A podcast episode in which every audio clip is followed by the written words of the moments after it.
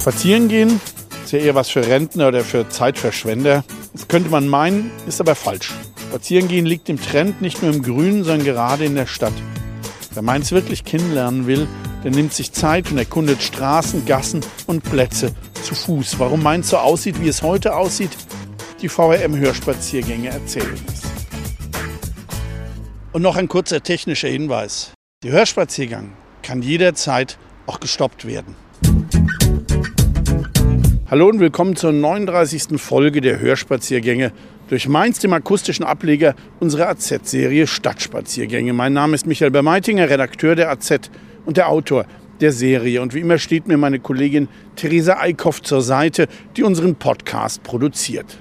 Eine Woche vor Heiligabend, bei 3 Grad minus und dick eingepackt, geht es auch in unserem zweiten Advents-Hörspaziergang um vorweihnachtliche Mainzer Erinnerungen. Ausgangspunkt ist wieder der Winterzeitmarkt auf dem Schillerplatz.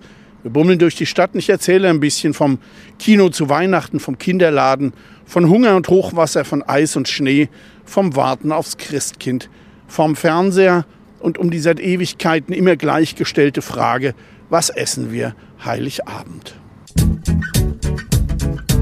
Wie bei unserem letzten Hörspaziergang starten wir auf dem Schillerplatz, auf dem Winterzeitmarkt, aber nun an dessen Ende am Schillerdenkmal. Der Name Winterzeitmarkt oder Mainzer Winterzeit hat in letzter Zeit bei manchen für viel Aufregung gesorgt, natürlich vor allem in den aufgeregten sozialen Netzwerken. Da wurde behauptet, Mainz habe seinen Weihnachtsmarkt umbenannt, also quasi abgeschafft. Und es wurde verschwörungsmäßig orakelt, man wolle sich anpassen.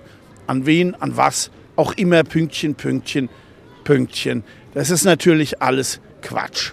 Den traditionellen Mainzer Weihnachtsmarkt gibt es natürlich wie seit hunderten Jahren auf den Domplätzen und er heißt auch immer noch Weihnachtsmarkt.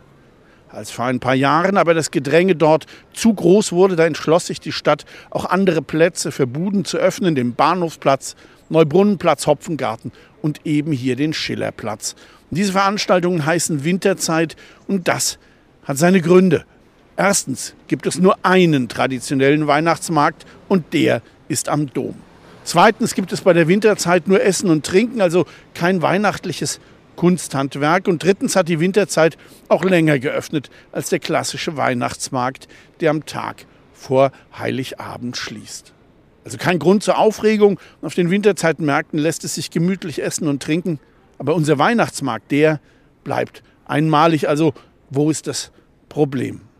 Jetzt gehen wir weiter an der Spritzengasse vorbei bis zur Residenzpassage, also vielmehr zur neuen Residenzpassage im Neubau in der Schillerstraße, dem dunklen Durchgang zur Großen Langgasse.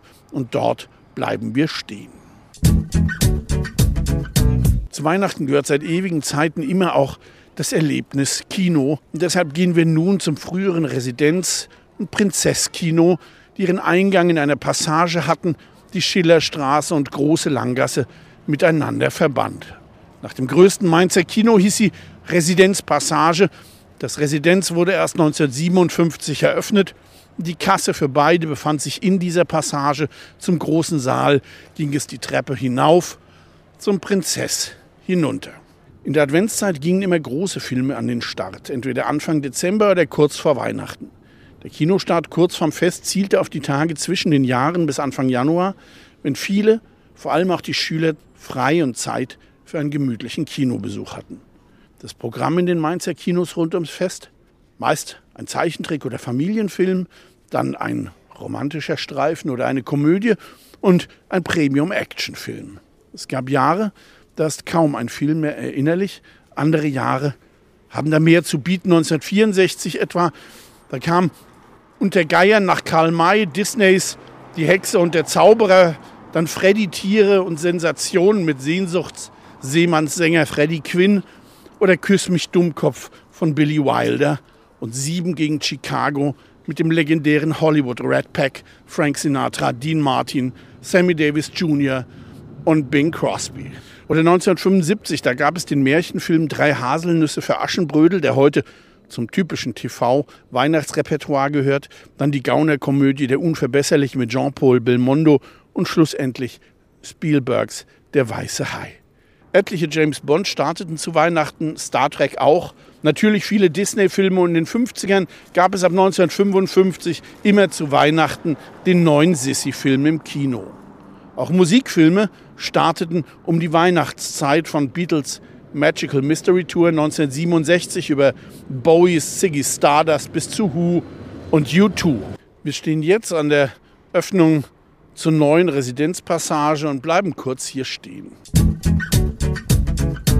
Nachdem die beiden Kinos vor einigen Jahren abgerissen wurden, entstand hier ein Neubau, doch er sollte eine Passage erhalten. Doch dies ist ein dunkler, ein trostloser Anblick, eigentlich ein totes Loch, trotz einiger interessanter Schaukästen zur Kinogeschichte. Früher war hier immer Leben. 3-4 Mal am Tag standen hier Leute an, um ins Kino zu gehen. Und wenn ein Blockbuster anlief, ein 007, Star Trek oder Disney-Film, da standen die Leute von der Kasse bis hier raus und weiter bis zur Ampel vor uns. Rechts waren die Schaufenster des Nobel-Klamottenladens Axels Club in der Passage, links die Marco-Polo-Boutique und dann rechts vorn bis zur Langgasse die legendäre Kinoklause. Dort waren aber nicht nur Kinofans daheim, auch mancher 05er hat dort gebechert. Guido Schäfer, heute Reporterlegende in Leipzig, soll Stammgast gewesen sein und Jürgen Klopp soll hier beim abendlichen Bier seine Ulla kennengelernt haben. Viel Leben also damals in der Residenzpassage und heute eigentlich nur noch eine tote Höhle. Wir gehen jetzt weiter bis zum Kinderladenwirt am Münsterplatz. Wir hatten ja schon beim letzten Mal über Spielzeugläden gesprochen, aber jetzt kommen wir zum Kinderparadies schlechthin, dem Kinderladenwirt am Münsterplatz. Der alte Kinderladen wurde 1929 auf der anderen Straßenseite drüben im Erdgeschoss des Finanzamts gegründet, wo das ganze untere Stockwerk an Läden vermietet war. Im alten Kinderladen gab es aber nur Kleidung, Kinderwagen, Babyausstattung. Erst 1948 gründete die Tochter des Hauses, die junge Margot Dämmler, dann mit ihrem Mann auf dieser Seite hier die Spielzeugwelt des Kinderladen. Es war Ende November 1948, als die Dämmlers hier ein kleines einstöckiges Provisorium eröffneten, gerade pünktlich zum Weihnachtsfest. Es war das erste Weihnachten mit der D-Mark. Im Jahr davor gab es noch die Reichsmark, aber dafür konnte man kaum etwas kaufen. Erst als im Juni 1948 die D-Mark, 40 Mark pro Person, ausgegeben wurde, waren die Schaufenster wieder halbwegs voll. Auch im Kinderladen, und das Geschäft ließ sich so gut an, dass die Dämmlers schon 2 Jahre später mitten in der Einöde der Trümmer brachen, ein schmales, 5-stöckiges Gebäude errichten konnten. Für damalige Verhältnisse schon ein kleines Hochhaus. Ja, es war ein Haus der Kinderträume, nicht nur zu Weihnachten, aber natürlich ganz besonders zu dieser Zeit. Da drehte die Modelleisenbahn ihre Kreise, fuhr über Brücken und durch Tunnels. Da standen und saßen Kuscheltiere und Puppen. Gab es all die Packungen mit Brettspielen, mit Bausätzen für Flugzeuge und Schiffe, Kaufläden und Puppenstuben, Roller und. Am Kinderladen bleiben wir kurz in Höhe des Eingangs stehen. Die großartige Margot Dämmler, die Seniorchefin des Hauses, die in diesem Jahr im 101. Lebensjahr verstorben ist, konnte immer ganz wunderbar aus der Geschichte des Kinderladens erzählen. An ihrem 100. Geburtstag erzählte sie mir packend und berührend von den Anfängen Ende der 20er und vom schwierigen Neuanfang nach dem Krieg und von der Gründung hier dieses Spielzeugladens auf der rechten Seite der Schillerstraße. Noch bis zu Beginn von Corona war Margot Dämmler täglich im Geschäft, schaute nach dem Rechten und trank ihren täglichen Espresso. Sie sprach voller Stolz über die Entwicklung des Kinderladens, der über die Jahrzehnte kontinuierlich wuchs. So kam 1956 der Bau an der Großen Bleiche hinzu, der dann übers Eck mit dem Haupthaus hier vor uns verbunden wurde. Eine Zeit lang wurde auch die Ecke als Verkaufsraum genutzt, aber über die Jahre ist die Fläche auch wieder etwas zurückgegangen. Auch weil viele Leute lieber irgendwelchen Konzernen im Internet das Geld hinterherwerfen, statt hier beim Handel vor Ort zu kaufen. Aber es wird immer gejammert, wenn die Zahl der Geschäfte und das Angebot in der Innenstadt zurückgehen.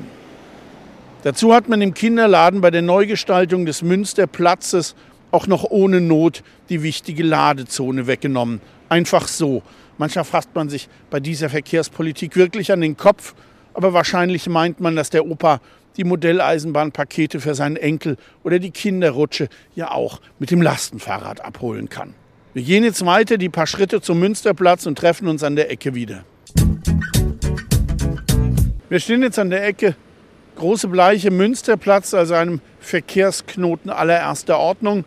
Doch bis weit in die 60er Jahre kam man hier noch ohne Ampeln aus. Stattdessen standen hier Polizisten der Verkehrspolizei auf einem kleinen runden Podest und regelten von hier aus den Verkehr.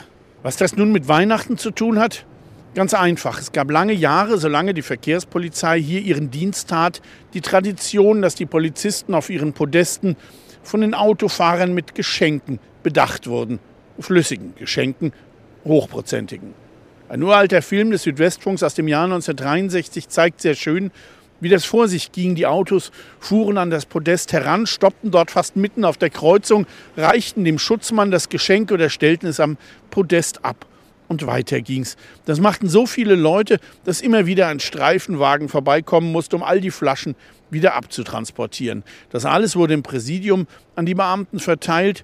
Später wurde der Wein und leichtere Getränke an die Altenheime gespendet. Wir gehen jetzt die Große Bleiche rechts hinunter bis zur Umbach und bleiben dort kurz stehen. Zwischen 1959 und 1964 hatte sich der Verkehr auf dem Münsterplatz vervierfacht, weshalb es Pläne gab, die Fahrbahnen auf zwei Ebenen zu führen. Und zudem sollte die Straßenbahn zwischen Bahnhof und Altstadt unterirdisch, also als eine Art U-Bahn geführt werden. Es gab viele solcher Ideen, aber Anfang der 70er, da setzte ein Umdenken ein. Und diesem Umdenken verdankt Mainz, dass es gemessen am Umfang der Innenstadt mit die größte deutsche Fußgängerzone hat. Man kann von der Großen Bleiche bei seinem Weihnachtsbummel bis zum Hopfengarten gehen, ohne eine Straße mit Individualverkehr queren zu müssen. Rechts von uns in der Nische kurz vor der Kreuzung zur Umbach gab es einst wohltats einen der interessantesten Mainzer Buchläden. Hier gab es Bücher, bei denen die Preisbindung aufgehoben war, Remittenten, die manchmal 50% weniger kosten.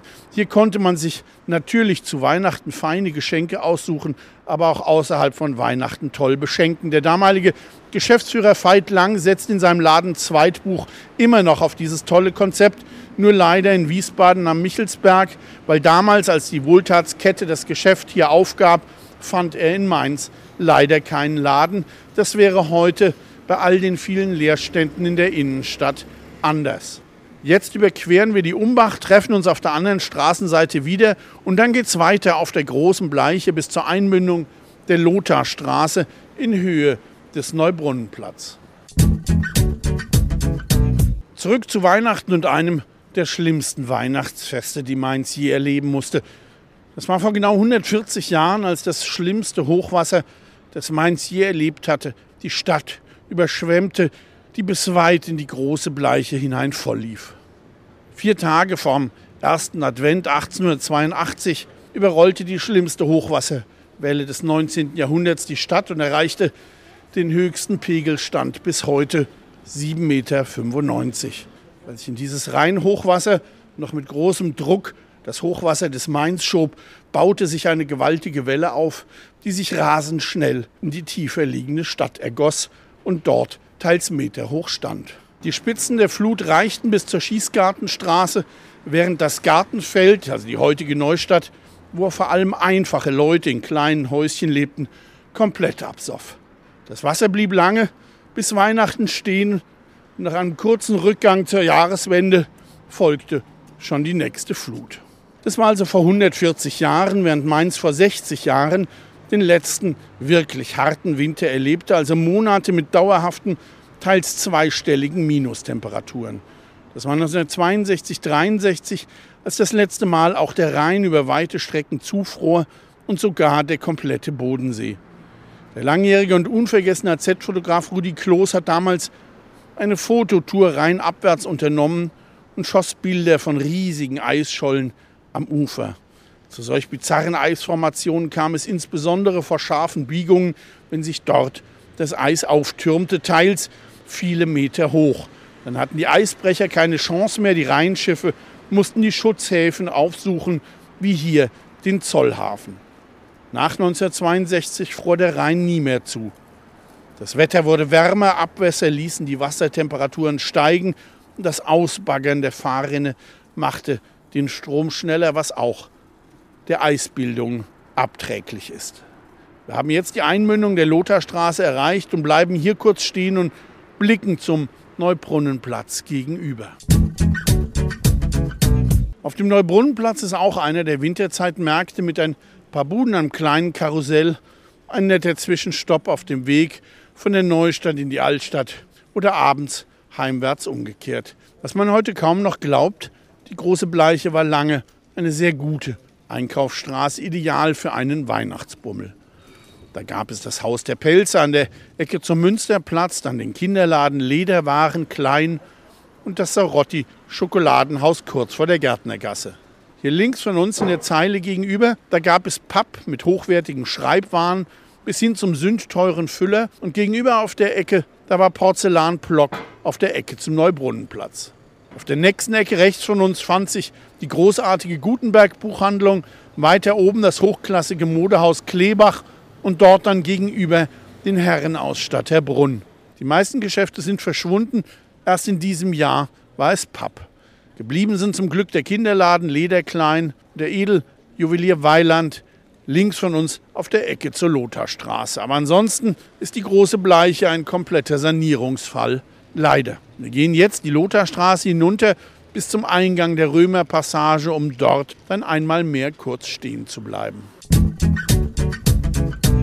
Was schenkt man sich? Gibt's weiße Weihnachten? Und was essen wir? Das sind die wohl wichtigsten Fragen, die man sich vor den Festtagen stellt, aber gleich darauf folgt der Blick ins Fernsehprogramm. In den 1950ern war ein Fernsehgerät noch Luxus und man kaufte ihn im Radio- und Fernsehfachhandel. Hier rechts von uns in der Nummer 15 war Radio Vormann, ein Traditionsgeschäft, das es heute noch in Gunsenheim gibt. Die Radio- und Fernsehgeschäfte machten gerade zu Weihnachten gute Geschäfte, denn das war und ist der Zeitpunkt, zu dem man sich etwas leistete für die ganze Familie. Aber noch 1960 war das ein finanzieller Kraftakt. Damals betrug der Durchschnittsstundenlohn umgerechnet 1,27 Euro, während ein Schwarz-Weiß-Fernseher 446 Euro kostete. Der Durchschnittsbürger musste also 351 Stunden und 38 Minuten dafür arbeiten. Und was bot das eine Fernsehprogramm Weihnachten 1960? An jenem Heiligabend gab es etwa zum ersten Mal Wir warten aufs Christkind. Die legendäre stundenlange Weihnachtssendung, die den Kindern das Warten auf die Bescherung verkürzte und verschönerte, 35 Jahre lang. Abends gab es Charles Dickens Geist der Weihnacht, am ersten Weihnachtsfeiertag, dann nachmittags Kai aus der Kiste und Don Camillo und Pepone. Abends, da konnte die Familie dann die Oper La Traviata sehen. Am zweiten Weihnachtsfeiertag wurde abends wieder gesungen, nun aber Operette, also etwas Leichteres, der Vogelhändler. Im Laufe des Jahrzehnts wurden die Geräte bald billiger und um 1970 waren Fernseher fast in jedem Haushalt zu finden. Schon 1967 gab es auch erste Sendungen in Farbe. Nicht, dass es erstrebenswert wäre, die Tage stumpf vor der Glotze zu verbringen, aber es gibt Filme, die in vielen Familien einfach zum kollektiven Weihnachtsgedächtnis gehören. Der kleine Lord, Kevin allein zu Haus, Weihnachten bei den Hoppenstedts von Loriot und natürlich die Sissi-Trilogie. Die kommt auch dieses Jahr wieder am ersten und zweiten Weihnachtsfeiertag. Bei mir gibt es noch 3 weitere Weihnachtsfilme. Die Feuerzangenbowle mit Heinz Rühmann und dann noch 2 Kästner-Filme aus den 50ern, das fliegende Klassenzimmer und vor allem 3 Männer im Schnee. Wir stehen jetzt vor der Römerpassage und verharren hier einen kurzen Moment. Die Römerpassage wird im Februar 20 Jahre alt und im Gegensatz zu vielen anderen solcher Passagen funktioniert sie. Ein wichtiger Grund dabei ist, dass sie genau im Laufweg zwischen Neustadt und Cityzentrum liegt. Man muss also quasi hindurch. Früher gab es hier die Lotharpassage aus der Mitte der 50er Jahre. Sie war nicht überdacht, aber eng und mit kleinen Läden rechts und links. Es war der erste Versuch, neue Möglichkeiten des ungestörten Einkaufs zu bieten, denn noch fuhren Autos in die allerengsten Gassen. Aber ein Einkaufserlebnis wurde die Lotharpassage nie. Ein Schuhgeschäft, ein Fotoladen, Briefmarkenhändler, ein Fischladen und das Billigkaufhaus Woolworth waren dafür zu wenig. Nicht wenige Mainzer bedauerten dennoch den Abriss, weil die Lotharpassage sie an die Aufbauzeit erinnerte, als es langsam wieder bergauf ging. Nach Mitte der 50er konnte man von hier, wo wir jetzt stehen, bis zur Schillerstraße schauen. Die abgeräumten Trümmerflächen und immer noch existierenden Schutthaufen waren von Gestrüpp überwuchert und allenfalls, wenn ordentlich Schnee fiel, wurde das Bild des Nachkriegs-Mainz etwas gnädiger. Wir gehen jetzt weiter durch die Römerpassage, treffen uns aber erst auf der anderen Seite wieder, gehen dann zum Kaufhof und bleiben am ersten Eingang kurz stehen. Während wir jetzt zum Kaufhof gehen, reden wir mal ein bisschen über Schnee. In den Trümmerjahren, da legte sich der Schnee wie ein sanftes Tuch über all die Trostlosigkeit. Doch in den Jahren direkt nach dem Krieg waren die Winter für die Menschen das pure Grauen. Denn gerade als die Menschen in Ruinenstädten besonders schutzlos der Kälte ausgeliefert waren, in Ruinen lebten, in Kellern, in Baracken, da waren die Winter besonders streng. Grausam war es besonders 1946, 47, als die Menschen auch im zerstörten Mainz wenig zu essen hatten und geschwächt waren. Vor allem alte Menschen starben, verhungerten, erfroren oder gingen einfach an Entkräftung zugrunde.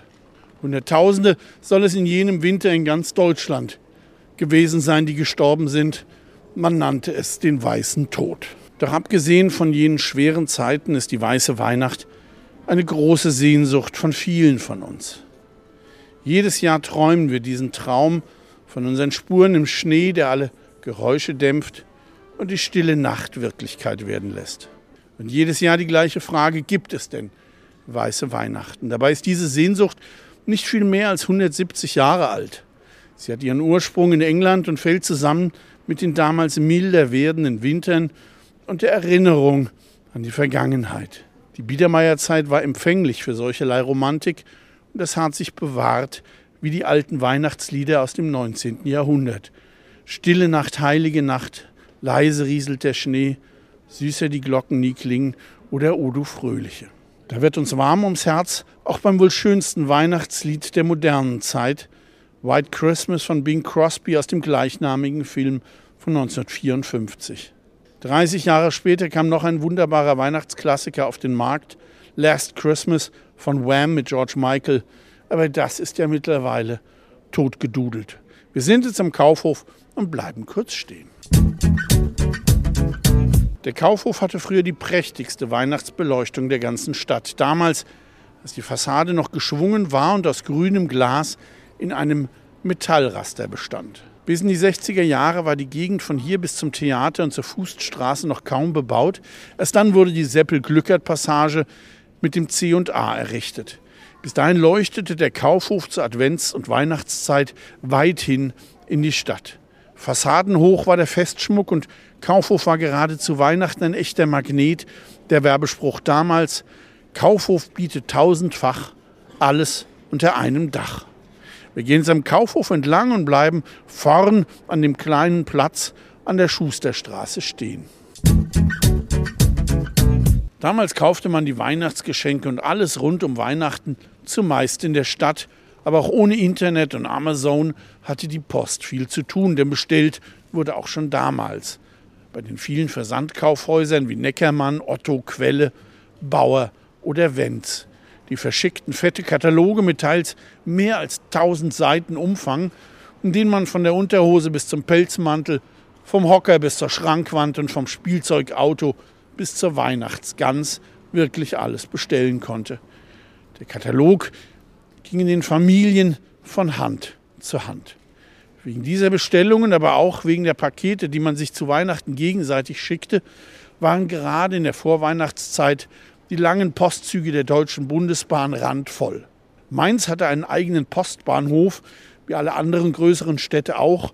Und erst dort gingen die Pakete auf die Lieferwagenflotte der Bundespost über. Damals verstopften noch nicht Lkw-Kolonnen voller Amazon- und Zalando-Pakete die Autobahnen. Wir stehen jetzt an dem kleinen Platz und verharren hier für einen Moment.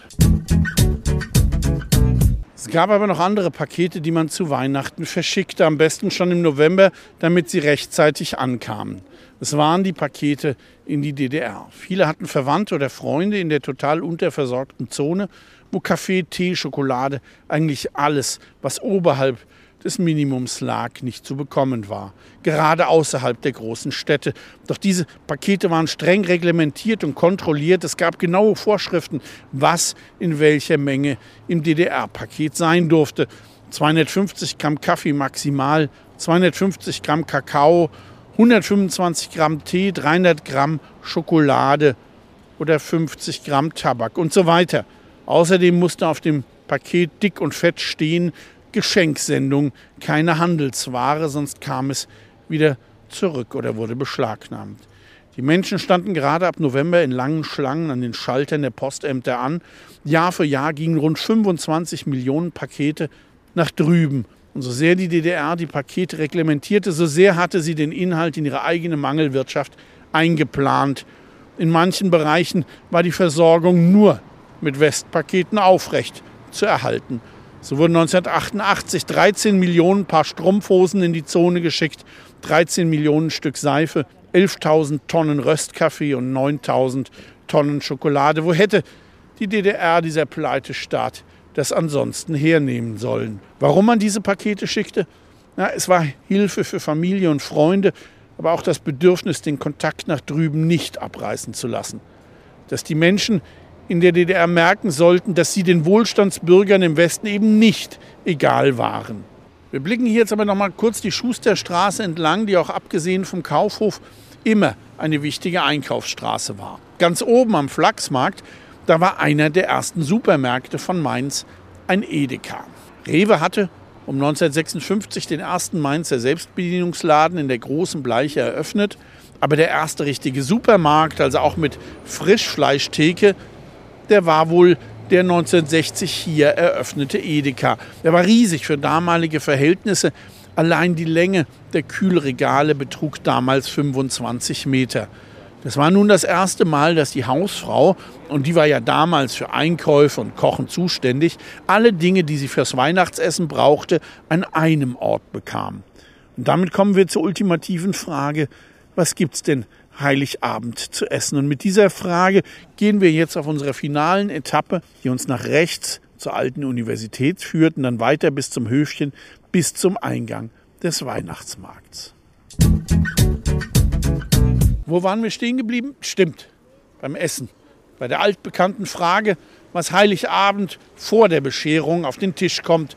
Die Frage wird in den allermeisten Familien jedes Jahr aufs Neue gestellt, obwohl sich eigentlich doch alle einig sind, dass man beim Traditionsessen vor der Bescherung bleibt. Bundesweit stehen Würstchen mit Kartoffelsalat weit vorn, Raclette und Fondue sind auch gefragt. Und bei uns daheim waren es früher immer die Königinnenpastetchen mit Erbsen und Möhrchen. Hauptsache es ging schnell, damit man rasch zur Bescherung kam und nicht noch ewig die Küche aufgeräumt werden musste. Von Mutter natürlich. Vielleicht noch von den Töchtern, denn die Herren der Schöpfung hielten sich lange, lange vor der Küche und deren Arbeiten fern, manche bis heute. Richtig gegessen wurde dann am ersten Feiertag. Braten, gern auch Gans, kamen mit Klößen und Rotkraut auf den Tisch. Eine Stunde später Kaffee, Kuchen, Cognac und abends zum Fernsehen noch eine Platte mit Schnittchen, dazu Bier und Clara. Auch wenn wir nun in Richtung Weihnachtsmarkt bummeln, zu Reibekuchen und Schwenkbraten, Crepe und Waffeln, Glühwein und Punsch, geht es heutzutage zumindest beim Weihnachtsessen weit weniger fettig und auch weniger alkoholisch zu. Aber damals war für die Kriegsgeneration, die Hungergeneration, das Essen, ja das opulente Essen, gerade zu Weihnachten, etwas fast Heiliges. Diese Generation hatte bis zu 15 Jahre ihres Lebens an Krieg, Gefangenschaft und Elend verloren und wollte sich nun in vielerlei Hinsicht das Verpasste zurückholen. Und dazu gehörte natürlich auch Essen. Wer es sich leisten konnte, der ging auch essen. Am ersten Weihnachtsfeiertag 1966 bot das Zentralhotel Eden am Bahnhofplatz das damals erste Haus in Mainz folgendes Menü. Zur Vorspeise wurde Consomme aux Cerises gereicht. Als Hauptgang gab es entweder Bachforelle Pariser Art in Champagner mit Reistimbale oder glasierter Mastkalbsrücken Eden mit überbackenen Palmenherzen, Kaiserschoten, Spargelköpfen in heißer Kräuterbutter und Pommes Bussy. Zum Nachtisch dann Eisauflauf Ricard, dazu verschiedene Weine und zum Abschluss der Cognac. Man genoss das Menü zu 16 Mark, was damals sehr viel Geld war. Die Herren ließen sich Zigarren reichen, aber ob der Blick da noch zurückging, der Hungerwein nach 20 Jahren zuvor, als es Fett, Brot und Fleisch nur grammweise gab, das fühlte sich 1966 schon wie eine Ewigkeit an, zumindest wenn sich der ein oder andere so dürre Otto-Normalverbraucher über den rund gewordenen Wirtschaftswunderbauch strich. Wir können jetzt schon von hier aus die Düfte des Weihnachtsmarktes riechen, sind jetzt eigentlich auch schon gleich am Eingang am Höfchen unserer Endstation und bleiben dort noch einmal ganz kurz stehen. Wir sind nun also am Ende unseres zweiten vorweihnachtlichen Hörspaziergangs angelangt. Theresa und ich wünschen Ihnen und euch einen ruhigen vierten Advent, ein schönes, besinnliches Weihnachtsfest, einen guten Rutsch und ein frohes neues Jahr. Tschüss und bis bald. Wir hören uns 2023 wieder. Hörspaziergänge durch Mainz ist eine Produktion der VRM von Allgemeiner Zeitung, Wiesbadener Kurier, Echo Online und Mittelhessen.de. Redaktion Michael Bermeitinger. Produktion Theresa Eickhoff. Ihr erreicht uns per Mail an audio@vrm.de.